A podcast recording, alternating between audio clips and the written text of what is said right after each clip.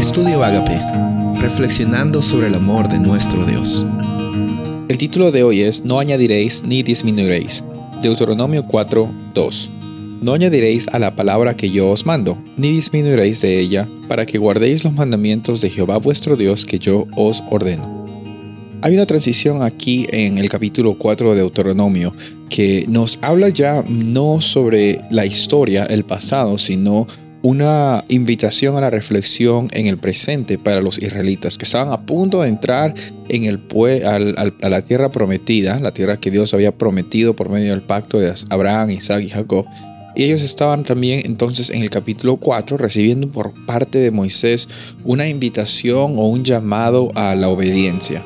Aquí hay que hablar un poco acerca de la obediencia. La obediencia no es eh, simplemente hacer las cosas bien. Bueno, en un nivel exterior, eh, una persona obediente es la que hace las cosas bien.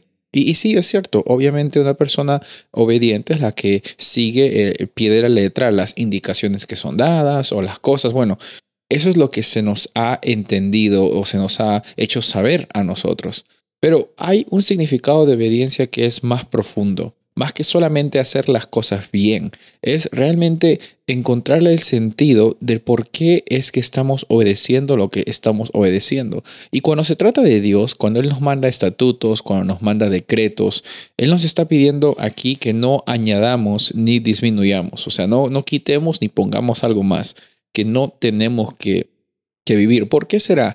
Porque Dios cuando nos da los decretos y los estatutos en, en la Biblia, que lo hemos expresado muchas veces, nunca lo está haciendo por tu mal.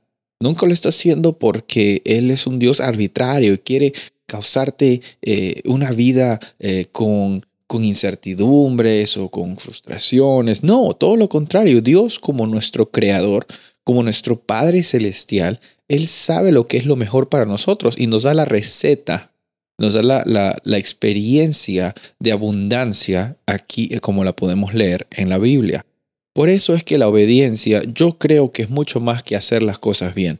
Yo creo que hacer las cosas bien tiene su lugar y tiene su mérito, pero no es un mérito en sí mismo, es un resultado de una experiencia natural con nuestro Padre Celestial. Y cuando entendemos realmente que la intención de nuestro Padre no es que tengamos una vida miserable, sino una vida con abundancia, la, experiencia que tenemos de relación con Él nos va a causar naturalmente que vivamos esa vida de, estando sincronizados con nuestro Padre Celestial. Hoy es un día en el cual estamos llamados a tener esa experiencia de obediencia pero no obediencia de, hacer las cosas en un nivel eh, conductual o un nivel de, actividades, sino en un nivel más profundo, a saber y responder al amor de nuestro Padre Celestial. Soy el pastor Rubén Casabona y deseo que tengas un día bendecido.